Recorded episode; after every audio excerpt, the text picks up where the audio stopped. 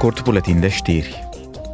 Astăzi se încheie vizita delegației Comisiei pentru Control Bugetar la Madrid. Eurodeputații au examinat cum se cheltuie fondurile europene alocate pentru redresare și reziliență.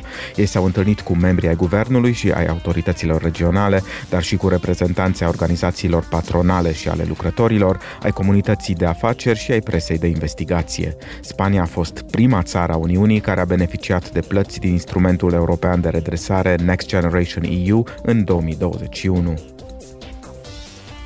O delegație a Comisiei pentru Drepturile Femeilor și Egalitatea de Gen s-a aflat și ea la Madrid.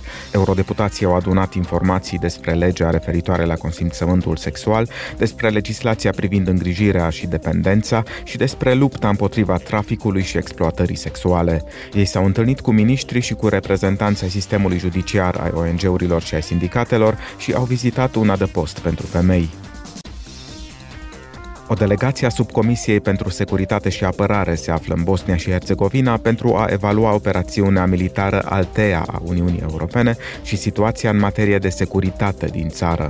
Operațiunea Altea implică desfășurarea de forțe militare în Bosnia și Herțegovina pentru a supraveghea aplicarea la nivel militar a acordului de pace de la Dayton.